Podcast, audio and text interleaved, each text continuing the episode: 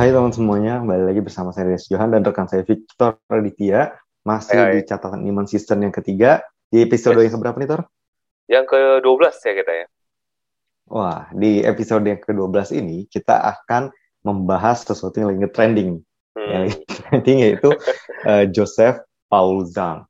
Joseph, okay. Waduh, Joseph nih gue jadi ingat sama Yusuf yang Yusuf, ya? uh, ini ya, Yusuf anaknya Yakub ya, hmm.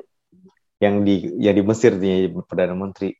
Nah dia uh, dikenal sebagai seseorang hmm. yang merupakan nabi ke dua puluh enam. Yeah. Nah gue sendiri nggak begitu ngerti kenapa di Muslim itu benar-benar dikecam uh, banget, tapi katanya kan karena nabi itu udah nggak ada katanya.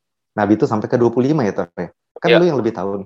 Ya, karena kan kurang apa, gitu ya. Hmm. Ya, mau uh, kalau di Islam kan mereka percaya mereka, mereka percaya dia mereka menghitunglah nabi-nabi dari Nabi Adam yang pertama sampai dengan nabi ke dua puluh lima ya, Nabi Muhammad yang terakhir. Hmm, kalau Yesus nabi ke berapa tuh? dua puluh empat. Oh, menarik terus. Gue baru tahu nih. Nah, dia mengaku dia itu nabi ke dua puluh enam dan enggak berhenti sampai di sini.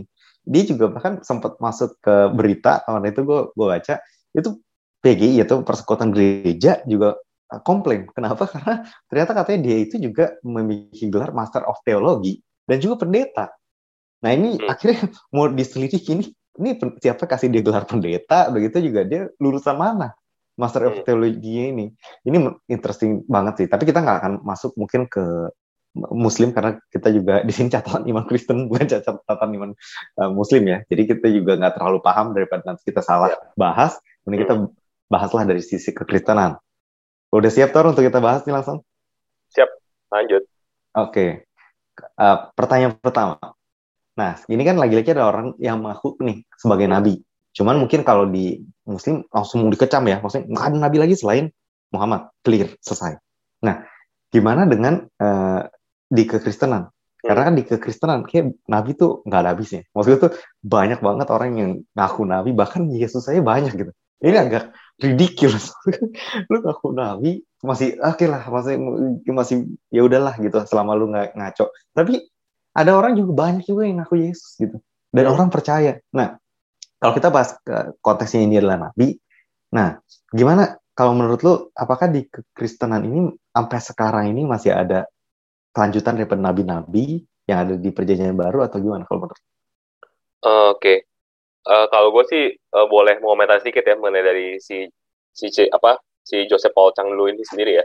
Oh, oke okay, oke. Okay. Hmm. Uh, sebenarnya kalau kalau dia sih menurut gue sebenarnya dia konteks dia mengaku sebagai bahwa dia nabi itu sebenarnya lebih ke arah uh, bercandaan sih menurut gue, bukan bukan sesuatu yang secara serius dia menganggap diri dia nabi sih. Itu menurut gue dia lebih ke arah lebih ke arah menghina menghina Islam ya gitu. Karena kan hmm. karena kan yang back again kan yang nabi ke yang sampai dengan dua puluh lima itu kan yang percaya adalah agama Islam. Dan dia pun bukan ah. Islam kan. Jadi dengan mengaku bahwa di Nabi ke dua puluh enam berarti kan sebenarnya dia sedang mengolok-olok lah sebenarnya. Jadi bukan bukan dalam tujuan untuk uh, memang beneran mengaku sebagai Nabi gitu ya. Jadi memang hmm. tujuan mengolok-olok gitu. Dan menurut gue, hmm. uh, tapi gue tahu berita yang terakhir yang gue baca, jadi dia juga apa dari P G I sebenarnya nggak nggak mengakui bahwa dia pendeta sih Den. Iya, gitu, yeah, belum mengaku, uh, belum mengaku. Karena dia tidak hmm. tercatat juga sebagai pendeta dan nah, iya, makanya mau dicari tahu gereja di mana ah, gitu.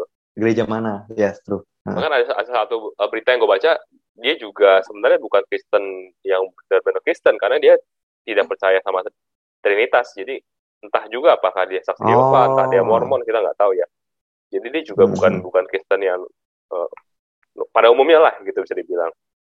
Gitu sih. Uh, Dan baik-baik bagian ke masalah yang apakah Nabi masih masih ada dalam Kristen, gue sih percaya bahwa apa ya, kalau kita bicara mengenai Nabi atau Profet itu sendiri kan, itu eh, sebenarnya apa sih Nabi itu kan? Itu perlu kita definisikan yeah. lebih dahulu nih, karena kan mungkin pikiran tiap orang Nabi-Nabi itu beda-beda. Nah, gue akan bacakan uh. satu buah ayat nih, di uh. Ulangan delapan belas ayat delapan belas, itu dituliskan bahwa uh. seorang Nabi akan kubangkitkan bagi mereka dari antara saudara uh. mereka. Seperti engkau, ini Musa ya. Aku akan menaruh hmm. firmanku dalam mulutnya, dan ia akan mengatakan kepada mereka segala yang kuperintahkan kepadanya. Nah ini di sini hmm. dijelaskan bahwa uh, tugas atau juga definisi daripada Nabi adalah sebenarnya di mana ucapannya itu adalah ucapannya Tuhan. Nah jadi ini sesuatu yang hmm. kita perlu anggap serius nih, bahwa ini berarti kalau Nabi berbicara itu benar-benar dari seakan-akan Tuhan yang berbicara. Berarti hmm. kita kita uh, harus bisa bedakan antara pendeta sama nabi. Karena kalau pendeta itu kan hmm. sebenarnya mendengarkan firman Tuhan, tapi uh, dengan bahasa sendiri kan. Nah, kalau nabi ini beda hmm. nih, benar-benar exactly apa yang Tuhan katakan. Terus apakah masih ada? Nah, sebenarnya ini masih jadi perdebatan sampai sekarang sih, gitu. Hmm. Kalau kita lihat Perjanjian Baru sih sebenarnya ada ditulis di uh, Kisah Para Rasul dua ayat tujuh belas sampai hmm. delapan belas dikatakan seperti ini. Akan terjadi pada hari-hari terakhir, demikianlah firman Allah, bahwa aku akan mencurahkan rohku ke atas semua manusia, maka anak-anakmu, laki-laki dan perempuan akan bernubuat, dan teruna-terunamu akan mendapatkan penglihatan-penglihatan, dan orang-orangmu yang tua akan mendapatkan mimpi. Jadi, di sini dikatakan bahwa pada hari akhir uh, ada nubuatan.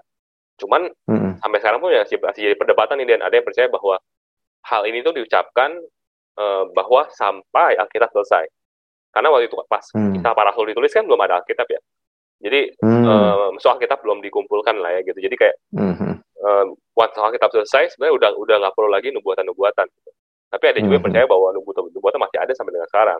Gitu. Jadi hmm. ini masih perdebatan lah sampai sekarang di antara orang Kristen. Hmm. Nah kalau hmm. gua sendiri, pandangan gua pribadi uh, masih ada, tapi sangat-sangat perlu dicermati dengan seksama sih. Pertama adalah hmm. bahwa nubuatan tersebut sudah pasti nggak boleh keluar dari konteks Alkitab. Hmm. Uh, dan uh, ya yang kedua adalah uh, tidak boleh menambahkan isi Alkitab gitu. Jadi hmm. intinya itu udah nggak boleh berlawanan dengan apa yang ada dan juga nggak boleh menambahkan apa yang sudah ada. Jadi menurut gue, jadi nubuatan sekarang mungkin lebih ke arah uh, personal gitu ya. Karena gue karena gue gue pernah pernah uh, tahu juga ada pendeta-pendeta yang misalkan punya karunia bernubuat tapi lebih ke arah mikro gitu skalanya ya. Jadi kehidupan hmm. seseorang, kamu akan jadi ini, kamu akan mengalami ini, dan itu benar-benar terjadi gitu kan. Which is memang hmm. berarti masih ada, tapi skalanya mikro gitu kepada kehidupan personal, bukan uh, makro seperti Alkitab yang dimana untuk semua orang Kristen. Itu sih kepandangan hmm. gue deh. Wow, I see, I see, I see. Kalau lu gimana? Gue baru, uh, gue baru tahu juga sih, ternyata si Joseph Paul Zhang itu memang agamanya juga ke agama Kristen ya sebenarnya, ter- bukannya Muslim dia ya? Uh, bukan, bukan. Oh, gue baru tahu nih. Karena gue nggak, gue cuma lihat dari artikel-artikel. Gue pikir dia beneran dia Muslim gitu. Cuman ternyata dia Kristen ya. Gitu. Makanya gue, gue kemarin itu pas baca soal kayak dia ada gelar Master of Theology, gue juga dari P G I juga bilang ini dari mana nih, lulusan mana? Masih belum jelas kan. Akhirnya masih mau diselidiki. Ya gue juga kaget juga. Ini kemarin jadi Muslim, hari ini jadi Kristen, jadi pendeta lagi. Jadi gue bingung juga. Gue baru tahu tuh ternyata. Dan Uh, gue bertahu juga ternyata dia memang ternyata untuk mengolok-olok ya dari awal ya, bukannya untuk serius ya. Karena dia, gue pikir serius, karena dia awalnya kan dia di YouTube-nya juga dia ngomong kayak, dia agak serem ketika udah bulan puasa kan. Nah maksudnya gue pikir, ah, kenapa nih serem apa? Nggak, gue pikir serius gitu, nggak taunya itu gue bertahu sih. Nah cuman kalau balik lagi kalau soal Nabi, kalau menurut gue sih, pertama ada ada perbedaan nih, kalau menurut gue ya, antara Nabi dengan nubuat. Karena kalau uh, dikatakan sama Paulus, nubuat itu bisa dilakukan oleh semua orang Kristen. Okay. Nubuat itu karena semua itu all of you can prophesy gitu. Semua dari kita bisa bernubuat uh, karena kita punya spirit atau roh roh kudus kan. Nah, dikatakan juga adalah bahwa testimony of Jesus Christ is the spirit of prophecy. Artinya kan kalau misalnya kita uh, memiliki Tuhan Yesus dan kita bertestimoni tentang Tuhan Yesus ya, kita memiliki spiritnya. Seringkali aja ada dua bedanya sebenarnya. Ada, ada gift of prophecy, karunia nubuatan yang bisa dimiliki semua orang, yang makanya kan Paulus bilang desire earnestly kan, atau uh, inginkanlah nubuatan, artinya bisa dimiliki semua orang. Kedua, spirit of prophecy, spirit of prophecy ini yang mungkin tadi yang uh, kalau lu sempat ngomong itu adalah kayak ketika pelayanan tiba-tiba kayak lu bernubuat tanpa hmm. sengaja ataupun lu ngomong aja, mungkin lu nggak sadar itu lagi bernubuat, tapi itu uh, ada roh nubuatan yang uh, ngomong lewat lu gitu. Hmm. Jadi kalau kita di, ada juga yang karena otoritas, contohnya adalah Kayafas gitu. Kalau kita baca di Alkitab ditulis bahwa Kayafas bernubuat tentang kematian Yesus yang dibilang lebih baik satu orang mati daripada satu bangsa perish, binasa. Ini ngomong itu nubuat dan dikatakan bahwa dia nggak sadar kalau dia sedang bernubuat karena dia itu di posisi high priest, dan di posisi high priestnya itu memang eh, apa ya, karena otoritasnya dia seringkali apa yang dia katakan itu itu Tuhan yang ngomong gitu lewat, tapi orang ini nggak sadar dan orang itu pun bukan orang percaya. Jadi karena posisi, ada juga karena posisi, otoritas, ada juga karena, yang kayak gue bilang, ada itu karena spirit of prophecy, hmm. di mana kita ngomongin Tuhan Yesus, tiba-tiba nubuatan muncul, keluar, yeah. Jadi, makanya kan ini bagusnya untuk kita di uh, date ataupun di core itu cerita-cerita uh, tentang masalah kita, karena bisa jadi orang yang, the next people yang kasih kita solusi, itu dipakai Tuhan, gitu, hmm. untuk ngomong ke kita, dan seringkali orang itu pun nggak sadar kalau itu dari Tuhan. Yeah. Jadi dia cuma ngomong, akhirnya gue kepikiran itu. Nah itu kepikiran itulah sebenarnya dari Roh Kudus juga. Cuman kita nggak selalu sadar kalau kita sedang bernubuat. Nah kalau Nabi, kalau menurut gue konteksnya Nabi cuma uh, antara dua nih. Mikronya Nabi sebenarnya bukan uh, bukan ke level uh, personal. Memang bisa personal juga, kayak contohnya Nabi Elisa ya. Hmm. Nabi Elisa kan ke personal tuh, ketika udah mau, kayak dia kan kenal sama seorang wanita yang yang ada anak itu, dia bilang kan, eh udah mau uh, musim panas nih, lu pergi dulu dari sini. Nah hmm. itu personal sifatnya. Cuman uh, ada, dia lebih ke arah raja biasanya. Kalau Nabi itu hmm. levelnya selalu ke raja dan dunia, kalau menurut gue ya. Jadi kalau hmm. kita lihat di uh, Yeremia segala macam, ini ngomong selalu ke bangsa gitu, ataupun uh, Yesaya gitu, ini ngomong sesuatu yang besar gitu, sesuatu yang besar, dan levelnya juga biasa Nabi itu ke raja-raja atau ke petinggi-petinggi. Ini kalau menurut gue. Jadi apakah masih ada? Gue percaya sih mungkin, uh, gue percaya masih ada. Cuman pertama nggak nggak nggak banyak, karena di Alkitab juga Nabi juga nggak nggak sebanyak yang kita pikirkan ya. Maksudnya kedua juga sifatnya itu uh, untuk sifatnya adalah tujuannya untuk mengarahkan, bukan ke dirinya sendiri sih. Ini banyak daripada yang error Nabi zaman sekarang adalah ngarahin attentionnya ke dirinya sendiri gitu. Jadi kayak, oh gue tahu segalanya loh, jadi lo harus dengerin kata gue. Nah ini kan yang salah sebenarnya kan, karena uh, sifat dari penubuatnya itu kalau nggak koreksi supaya suatu bangsa bertobat ke Tuhan, ataupun uh, mengarahkan suatu bangsa untuk menunjukkan kuasa Tuhan kan. Hmm. Hey, kalau kalau mereka percaya gitu dengan iman. Nah ini kan uh, semua larinya kan ke Tuhan, bukannya ke diri orang itu. Jadi bukan soal apakah uh, ini nabi atau bukan sebenarnya. Jadi tapi lebih ke arah tujuannya, dan juga uh, benar kata lu bahwa dia nggak boleh lebih menambahkan atau keluar dari konteks Alkitab sih. Jadi karena konteks Alkitab itu nubuatannya udah lengkap, udah sempurna. Jadi kalau gue percaya memang Nabi juga akan, kalau memang ya dia bernubuat ya, nubuatan itu sifatnya untuk membawa kepada Tuhan, bukannya kepada dirinya. Jadi dan itu juga nggak akan banyak sih kalau menurut gue. Dan ya, betul. Uh, most likely kalau di negara kita, yang negaranya mungkin masih lebih mayoritas Muslim, eh, gimana caranya ya? Maksud gue tuh untuk seorang nabi yang percaya pada kekristenan untuk memimpin di di negara yang mungkin mayoritasnya masih Muslim yang belum percaya ke kekristenan, ini agak sulit kalau menurut gue. Ya memang bisa, kayak kita lihat kan eh, Nabi Yusuf ya, sampai Joseph ya, Yusuf, bukan Joseph Paul Zhang, Joseph yang di Mesir, ya? eh, di Mesir. Ya dia juga nabi sebenarnya, dia dia bisa punya penglihatan mimpi dan dia bisa ngertiin. Dan itu juga nubuatan kan, mimpi prophetic dream. Dan dia juga uh, punya power di situ. Nah, cuman kalau menurut gue sih uh, untuk sekarang kayaknya gue belum lihat sih ada di pemerintahan ya. Tapi gue pernah dengar memang ada di, kalau di Israel masih ada sampai sekarang. Jadi di Israel itu yang ada ada berapa yang dibilang prophet sih. Jadi memang hmm. prophet dari Israel, dan dia juga percaya. Kalau menurut gue ya, mungkin emang itu benar sih. Kalau misalnya yang di Israel, karena memang Israel kita tahu ya bahwa Israel itu masih di Judaism, masih di Judaism, dan juga mereka masih butuh arahan gitu, karena mereka belum percaya Tuhan, belum ada Roh Kudus, jadi profesi itu diperlukan. Dan profesi zaman sekarang kan beda ya, profesi zaman dulu, zaman dulu kan kalau zaman Judaism, karena mereka nggak punya Roh Kudus, jadi harus ada yang punya Roh Kudus untuk ngarahin. Nah kalau kita, sifatnya karena kita udah punya Roh Kudus, jadi Nabi itu nggak selevel Perjanjian Lama, dia cuman kayak mungkin mengkonfirmasi. Kita udah pernah bahas dulu ya, maksudnya dia tujuannya mengkonfirmasi ataupun uh, memberikan uh, apa ya, ya konfirmasi lah most likely gitu, atau koreksi. Kalau kalau konfirmasi ya dia, kita udah tahu dulu, jadi Roh Kudus udah tahu nih gue harus yang mana, tapi nggak yakin karena kan kita sering kali kayak minta tanda dong, minta tanda, yeah. Tiba-tiba ada kirimlah orang ya, dibilang nih kayaknya gue merasa ini deh, kalau lo harus bagus deh kalau kesini. Nah itu akhirnya kita oh iya yeah, gitu. Ini mungkin lebih ke arah sana, nggak kalau yang mikro ya. Tapi kalau untuk yang ke, ke pemerintahan sih jujur kalau menurut gue sih sampai sekarang gue belum lihat itu. Biarpun kalau di Amerika sih masih ada. Yang gue lihat juga yang waktu itu gue sempat ngomong Kim Clement dan macam itu juga. Tapi udah nggak ada lagi orangnya. Dan dia juga memang bisa memprediksi.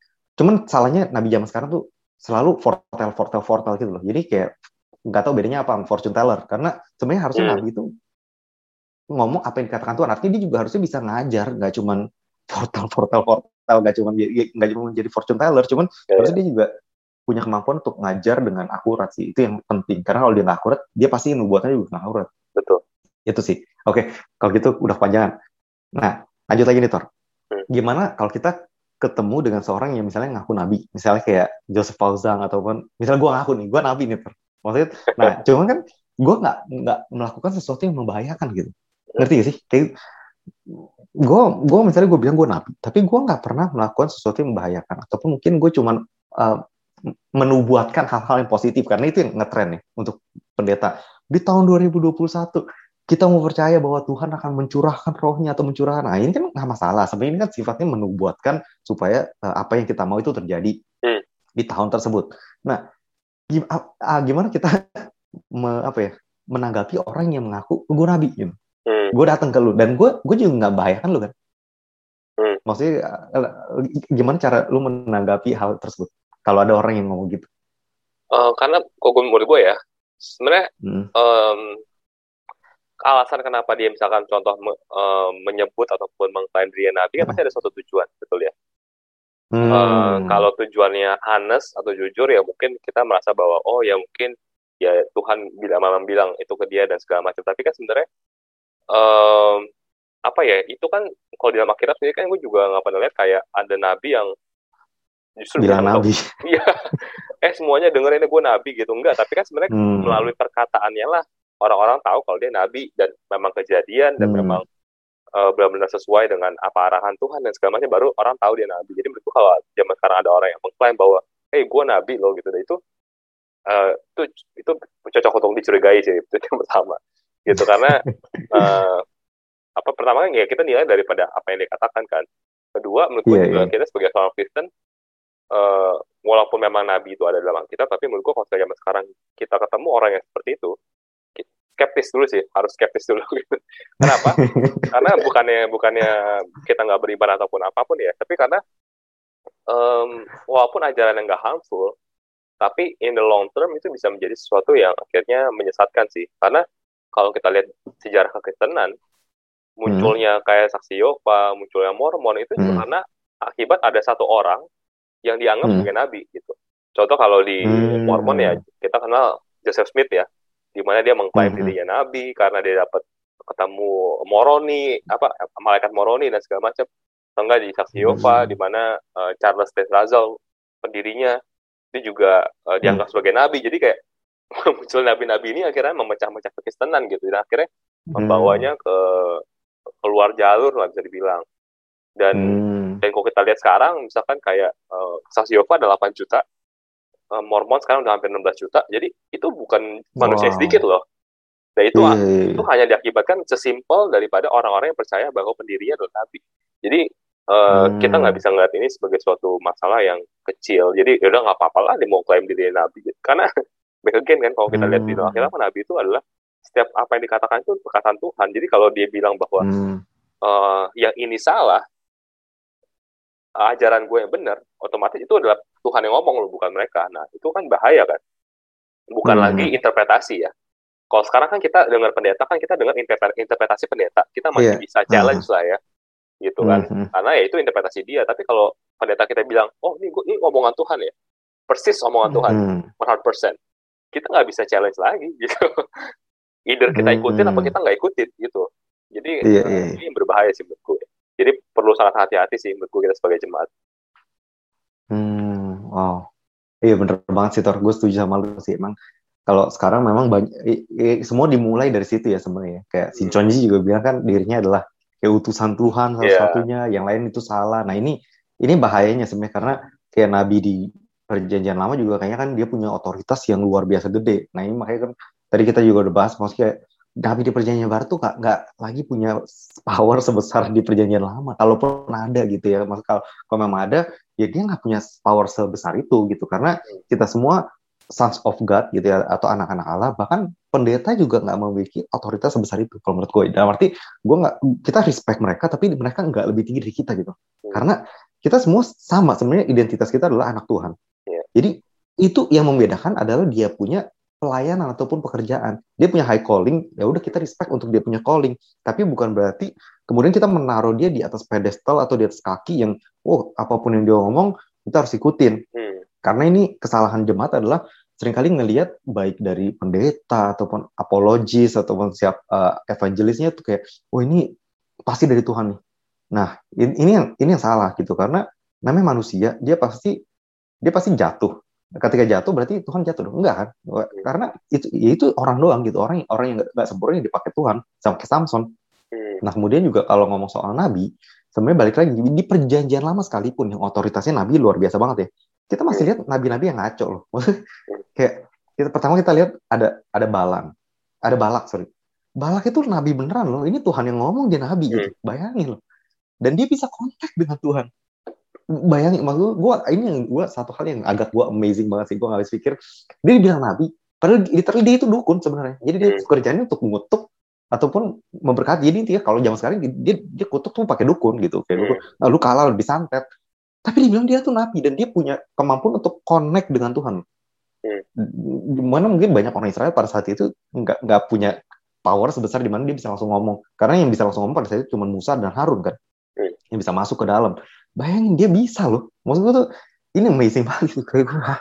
Dia padahal dia bukan orang yang, tapi ya balik lagi makanya gue bilang kan uh, Pak Nabi itu hanya higher calling sebenarnya. Ya, baik di perjanjian lama atau perjanjian baru ya dia dia cuman itu hanya higher calling di mana ya mungkin dia punya kalau kayak kita tuh mungkin uh, talentnya gitu talentnya mungkin dia lebih sensitif ke hal-hal yang spiritual di mana dia bisa lebih gampang untuk connect dengan Tuhan ataupun hal-hal spiritual kayak malaikat dan lain-lain. Cuman kita nggak bisa menjadikan apapun omongan dia itu kebenaran karena kita lihat di perjanjian lama sekalipun Nabi Balak sekalipun yang dia memang dipanggil Tuhan Nabi itu ngaco juga. Dan kita lihat juga banyak orang yang di perjanjian lama dibilang nabi. Kenapa dia dibilang nabi? Kayak kata lu bilang, bukan dia yang ngaku, tapi hmm. apa yang dia ngomong itu pernah kejadian.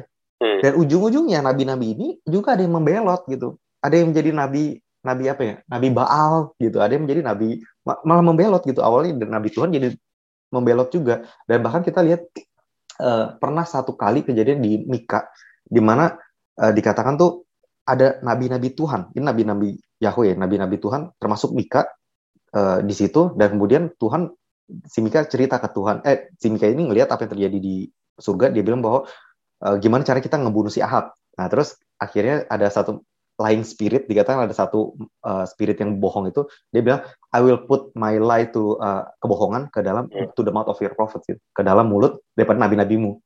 Kecuali si Mika. Jadi nabi semuanya udah setuju bilang bahwa lu pasti menang kecuali si Mika. Si Mika bilang lu pasti kalah. Terus si Ahab bilang lu emang nggak pernah ngomong bagus tentang gue. Kalau kalau ingat kisahnya. Nah ini mereka juga dibilang kan mereka juga adalah nabi Tuhan. Tapi mereka juga bernubuat salah gitu. Yeah. Yang benar itu cuma Mika.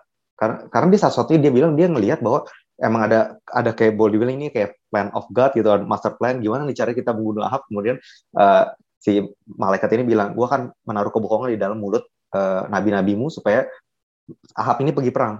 Dan akhirnya benar, dia pergi perang, dia mati kan, dia mati.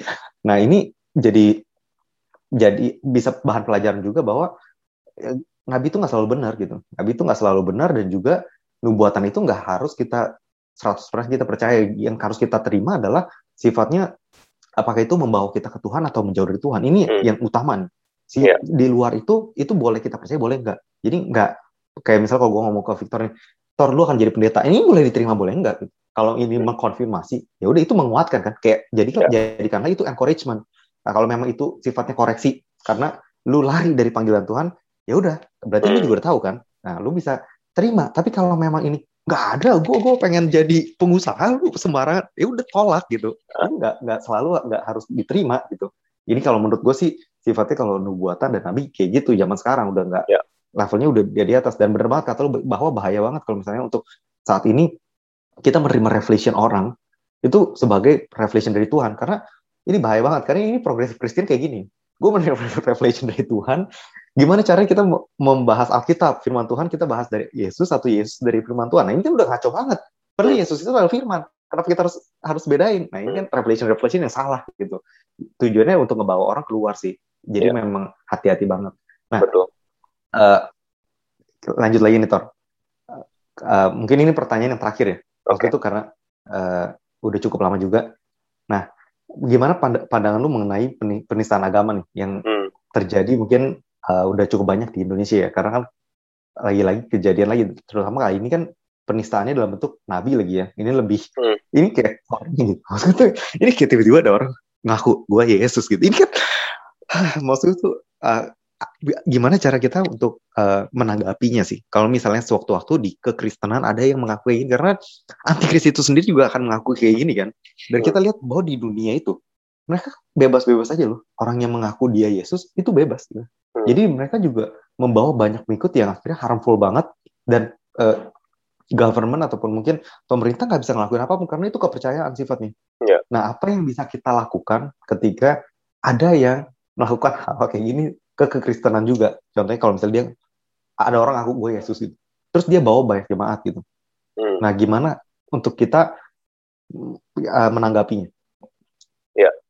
Uh, pertama sih mungkin kalau gue komen dulu mengenai yang si penistaan agama ini ya, menurut gue uh, sebenarnya menurut gue kalau kita apa bicara dalam konteks si Joseph Paul Zhang ini sendiri, uh. itu sebenarnya dia tad, tadinya tuh mungkin mungkin ya ini asumsi hmm. gue ya, dia tuh pengen yeah. ditiru uh, di luar negeri gitu, karena kan luar negeri memang memang dia lagi di luar negeri sih, cuma maksud gue di luar negeri kan sebenarnya hal ini udah biasa ya, bagaimana mengkritik mengkritisi agama oh. lain itu sebenarnya udah hal yang biasa.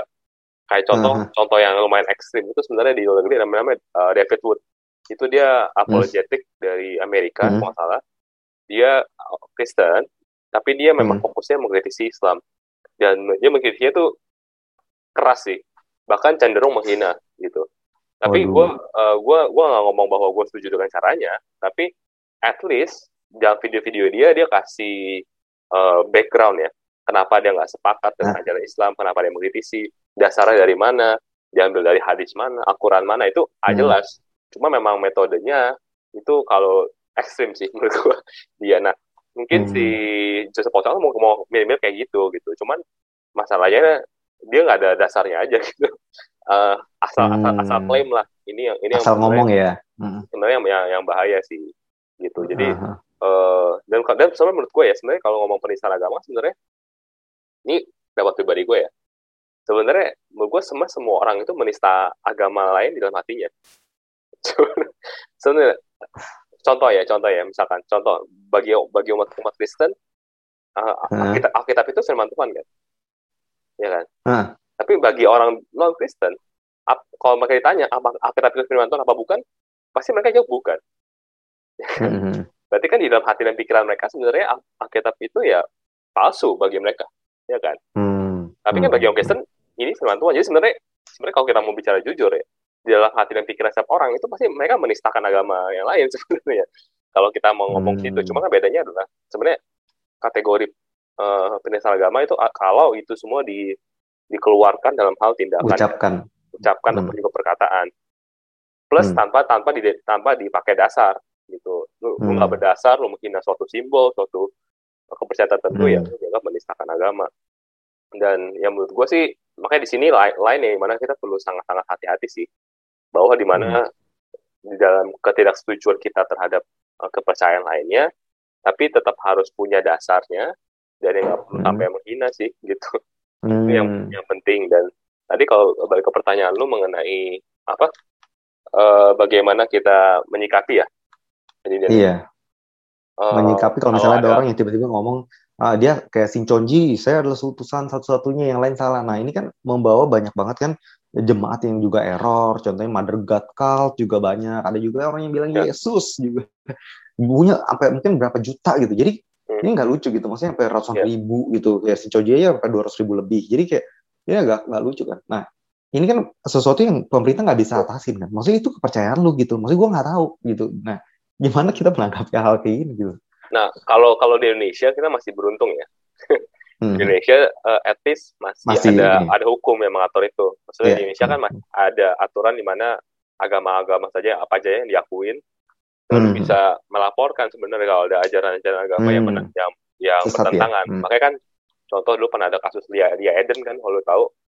Oh iya iya iya. Dia menggabungkan ah, antara yeah. kitab atau Al-Qur'an semua di Tripitaka semua digabungin, diambil yang baik-baiknya. Terus bikin ajaran baru, nah itu kan ditahan kan, hmm. uh, karena hmm. ya itu dilaporkan. Jadi menurut gue kalau di Indonesia ya untungnya kita masih punya peraturan yang mengatur hal itu. Jadi kalau ada orang-orang tiba-tiba ngaku Yesus ya tinggal dilaporin sih, itu short termnya. Hmm. Tapi yeah, menurut gue yeah. uh, sebenarnya kan long termnya banyak banyak banget yang perlu kita lakuin sih. Contohnya hmm. adalah memperkuat doktrin gitu, karena menurut gue hmm. orang-orang Kristen majority menurut gue uh, cuman tahu by by knowledge, gimana ya? Cuman tahu tuh luarnya doang sebenarnya. Hmm. Contoh misalkan uh, doktrin mengenai original sin gitu kita ngomongnya, ataupun juga uh, do, do, do, apa dosa turunan itu orang Kristen semua tahu, tapi kalau ditanya kenapa juga nggak nggak banyak yang tahu gitu. Hmm. Uh, atau enggak mungkin yang sentral-sentral seperti penebusan dosa, kenapa Yesus harus, hmm. harus mati, ya mereka tahu, cuman mungkin kalau ditanya lebih dalam nggak ngerti-ngerti banget. Nah ini akhirnya hmm. uh, doktrin yang nggak diketahui secara dalam ini akhirnya kan membuat iman hmm. seorang tuh kadang mudah untuk digoyahkan kan. Maka kita kemarin hmm. ngomong mengenai Kristen progresif gitu kan, itu kan muncul karena sebenarnya uh, orang-orang Kristen yang cuma tahu by the book tapi nggak tahu dalamnya kan. Lack of knowledge ya. Hmm. Iya, jadi kalau dibilang ya itu itu mah cuma sebagai simbol doang lah, Yesus mati, nggak harus diartikan secara lebih dalam. Oh benar juga ya, gitu. Jadi semuanya bisa jadi benar hmm. juga kan kalau kita nggak tahu lebih dalam. Jadi kayak itu sih, menurut gue ini ini short term ya. Tapi ya susahnya adalah kalau kita tinggal di luar, di luar negeri ya. Luar negeri Amerika, ya. Yang sangat-sangat hmm. liberal, semua kepercayaan boleh. Nah itu yang uh, di Korea juga. Diatur ya di Korea gitu. Hmm. Itu lebih sulit buat diatur sih. Dimana kayak pemerintahnya nggak mengatur masalah betul. Kepercayaan uh, umatnya, itu yang susah sih menurut gue. Hmm. Wow, iya benar banget sih Tor. Di kekristenan sendiri juga banyak banget ya kalau kita nanya kayak yang paling simpel aja. Nah, menurut lu kalau lu mati lu mau surga nggak? Hmm. Ini aja jawaban yang banyak banget yang beragam yang bilang e, ya gue sih berharap masuk surga gitu, nggak nggak ya nggak pasti gitu, nggak mereka juga nggak seratus persen yakin dengan apa ya, pasti gue nggak tahu sih gitu maksudnya masuk surga atau nggak, karena banyak dari mereka masih sistemnya tuh perjanjian lama, jadi kecampur nih karena kayak oh kalau misalnya lu mau selamat ya berarti dosa lu harus lebih sedikit daripada perbuatan baik lu, kalau perbuatan yeah. baik lu lewat daripada dosa lu maka lu selamat. Yeah. Nah ini uh, konsep-konsep yang sebenarnya masuk akal, logika banget, tapi bukan Kristen gitu, yeah. bukan Kristen, karena kalau di Kristen kita nggak di nggak diselamatkan oleh karena perbuatan kita, perbuatan baik kita itu adalah respon dari karena kita udah selamat dulu, baru baru kita naik ke level di mana keselamatan kita ini work out your salvation sebenarnya, bukannya malah kita work for salvation untuk kita naik ke sini kita lari gitu, enggak, itu larinya sebenarnya ke perjanjian lama. Tapi kalau gue nanya ke banyak orang ke Kristenan, menurut lu, lu selamat gak? Nah ini akan langsung beragam nih, kayak dia nggak akan langsung bilang gue selamat gitu, dia pasti karena Uh, kalau menurut gue langsung kayak mikir-mikir-mikir gue selamat gak ya, gue selamat gak ya, gue juga gak tahu sih gitu, banyak kan yang akhirnya itu paling simple loh, pertanyaan paling simple, karena awal mulai perjalanan kita ke Kristenan itu kita menerima Yesus dan kita langsung selamat, dan ketika lu gak bisa jawab hal yang paling mendasar lu akan mudah untuk digoyang-goyang ke kiri ke kanan, karena ini core-nya kan untuk membawa orang pada keselamatan. Ketika lu gak yakin lu selamat, akhirnya lu menerima hal-hal kayak yang kayak gue bilang perjanjian lama yang hmm. lu harus mau, mau karma baik lu harus lebih banyak daripada karma buruk segala macam, akhirnya lu percaya dan lu nggak tahu gimana cara measure lu udah berbuat baik lebih banyak atau belum, karena Yesus bilang kan kalau lu menginginkan wanita dalam hati lu, lu udah berdosa. Nah ini kan berarti di hati lu kan lu, lu udah berdosa, ba- berapa banyak di hati kita kita udah berdosa gitu. Yeah, yeah. Gimana cara kita measure up kita punya perbuatan yang dua puluh empat jam sementara di hati kita dalam satu menit kita bisa membuat dosa tuh bisa banyak banget gitu. Gue bisa mikirin gue ngebunuh lu, gue bisa ngebukirin gue dalam waktu satu menit gitu. Tapi sementara kita berbuat baik ke orang, kita butuh waktu jauh lebih lama. Of course kita nggak akan pernah bisa measure up ke situ. Kalau kita mau mau levelnya daripada perbuatan untuk bisa selamat, nggak mungkin bisa naik karena Yesus sudah naikin levelnya kan. Gimana kalau lu benci saudara lu, lu udah ngebunuh dia, bayangin gitu. Gue nggak perlu ngebayangin gue bunuh lu, gue benci lu aja gue udah ngebunuh lu. Dosanya di level itu, jadi mustahil untuk kita bisa naik ke level itu sih. Jadi ini dia sih kalau menurut gue adalah banyak banget orang Kristen yang bahkan basic doktrinalnya aja udah udah goyang, dasar fondasi keselamatannya udah goyang, sehingga ketika ada orang yang bawa ajaran baru, eh make sense nih, ya udah deh ini aja. Makanya kan kayak tadi lu bilang ada dia ada dia menggabungkan yang baik-baik, make sense nih, ya udah ini aja. New Age dia bawa, eh kita positif, yang penting kita bisa menerima, jangan uh, membuat tembok tapi buatlah jembatan supaya kita bersama dengan agama-agama lain. Ini kan kayak baik banget kan, hmm. supaya kita menjadi satu dengan agama-agama lain, kita percaya bahwa semua agama itu sama segala macam, kelihatannya baik gitu. Tapi itu ada tipuan di sana gitu. Kayak lu juga udah pernah ngomong bahwa kalau memang semua agama sama ya buat apa ada agama kan? Maksudnya kenapa ada lima agama gitu kalau semua agama sama ya cuma satu dong? Nah ini kan juga udah ngaco. Tapi ya karena kita terlalu banyak pakai logika dan kita nggak terlalu banyak ngerti doktrin, akhirnya itu sih yang gue percaya bahwa ya my people destroyed because of lack of knowledge gitu. mm. Tuhan juga udah ngomong kan, karena kekurangnya pengetahuan lah manusia jadi hancur gitu, dan without vision people perish gitu, tanpa adanya uh, revelation itu sebenarnya vision itu revelation ya people juga perish juga karena mudah untuk untuk tujuan. Dibawa kemana-mana. Iya, ya, gitu sih kalau menurut gue. Jadi memang tujuan. tujuan yang paling baik adalah ya kita harus make sure kalau kita mengerti doktrin supaya kita nggak sembarangan ke prosperity gospel, progressive Christianity. Ini dalam kekristenan aja itu udah banyak gitu. Jadi kita harus mengerti dengan uh, benar sih diri kita sendiri. Caranya kita baca, kita ikut komsel, tanya Victor. Waduh, enggak lah. Kalau gitu, sampai di sini dulu aja kali ya. Mungkin boleh. Ada lagi Tor yang belum tambahin. Gue, gue tadi tiba-tiba kayak inget sih. Biasanya tuh aliran Kristen uh. yang aneh-aneh itu uh. hal hal cirinya yang yang tiba-tiba terlintas adalah dia selalu menurunkan otoritas daripada Alkitab. Gitu, yang gue oh. inget ya. Contoh kalau kita bahas uh. mengenai kisah progresif ya, uh. episode yang sebelumnya, ya dia bilang uh. bahwa ya Alkitab bukan firman Tuhan, tapi kan ya cuma cerita hmm. pengalaman penulis. Uh, pada zaman itu, ya. Terus ah, kalau ah, kita ngomong Saksi Yehuwa, dia nggak buat terjemahan sendiri Alkitabnya, hmm, yang disesuaikan dengan kepercayaan mereka.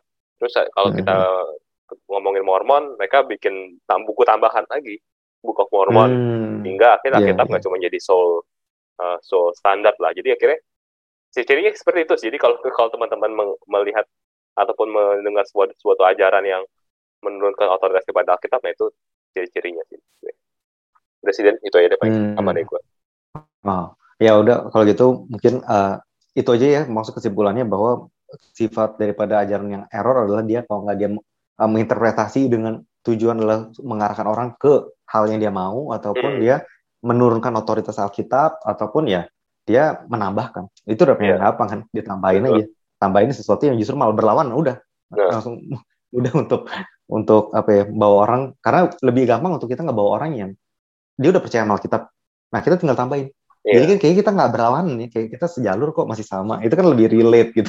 Nah itu yang mungkin kita harus hati-hati juga ya. Itu juga sifat dari penjuri sih. Dia menggabungkan semua. Gue juga percaya kok Kristenan kan Yesus ngomongin. Dia juga tahu ya. Uh gila. Akhirnya kita terlena gitu. Kita pikir kita sama padahal beda. Gitu. Itu yang sifat daripada antikris sih. Antikris adalah dia membawa seringkali bukan against. Kalau kalau against yeah. kita udah tahu. Tapi dia anti itu imitate gitu. In place of Christ. Nah. Cuman diganti gitu, makanya dia anti Christ gitu. Kalau menurut gue sih itu yang kita harus hati-hati sampai uh, saat ini juga dan uh, kita tutup aja sampai di sini. Ya. Kalau teman-teman mungkin ada yang mau nanya lebih banyak lagi ataupun pengen mengajukan topik, bisa langsung ke Instagram kita at catatan iman dot i d ataupun di gue at denis dot johan atau di Victor di mana Tor? Di at victor itu ya. Oke, atau juga bisa di YouTube langsung di Perisa Iman. Kalau gitu kita tutup sampai di sini. Uh, semoga teman-teman tetap aman dan diberkati dimanapun kalian berada. See you next week and God bless you.